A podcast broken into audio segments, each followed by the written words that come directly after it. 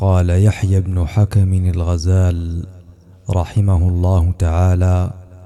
متحدثا بنعمة الله عليه الذي رزقه نفسا قنوعة متحلية بالفضائل مترفعة عما يشينها من الرذائل في شيبها وشبابها. لعمري ما ملكت مقودي الصبا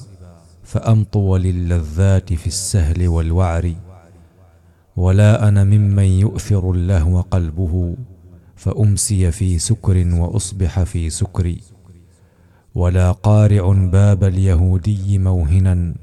وقد هجع النوام من شهوة الخمر،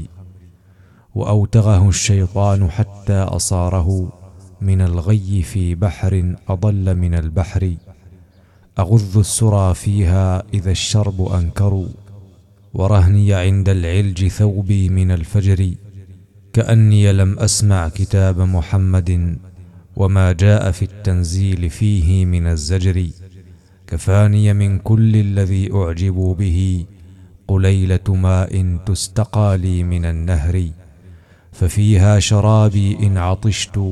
وكل ما يريد عيالي للعجين وللقدر، بخبز وبقل ليس لحما، وإنني عليه كثير الحمد لله والشكر. فيا صاحب اللحمان والخمر هل ترى بوجهي إذا عاينت وجهي من ضري، وبالله لو عمرت تسعين حجة إلى مثلها ما اشتقت فيها إلى خمري، ولا طربت نفسي إلى مزهر، ولا تحنن قلبي نحو عود ولا زمري، وقد حدثوني أن فيها مرارة، وما حاجة الإنسان في الشرب للمر. أخي عد ما قاسيته وتقلبت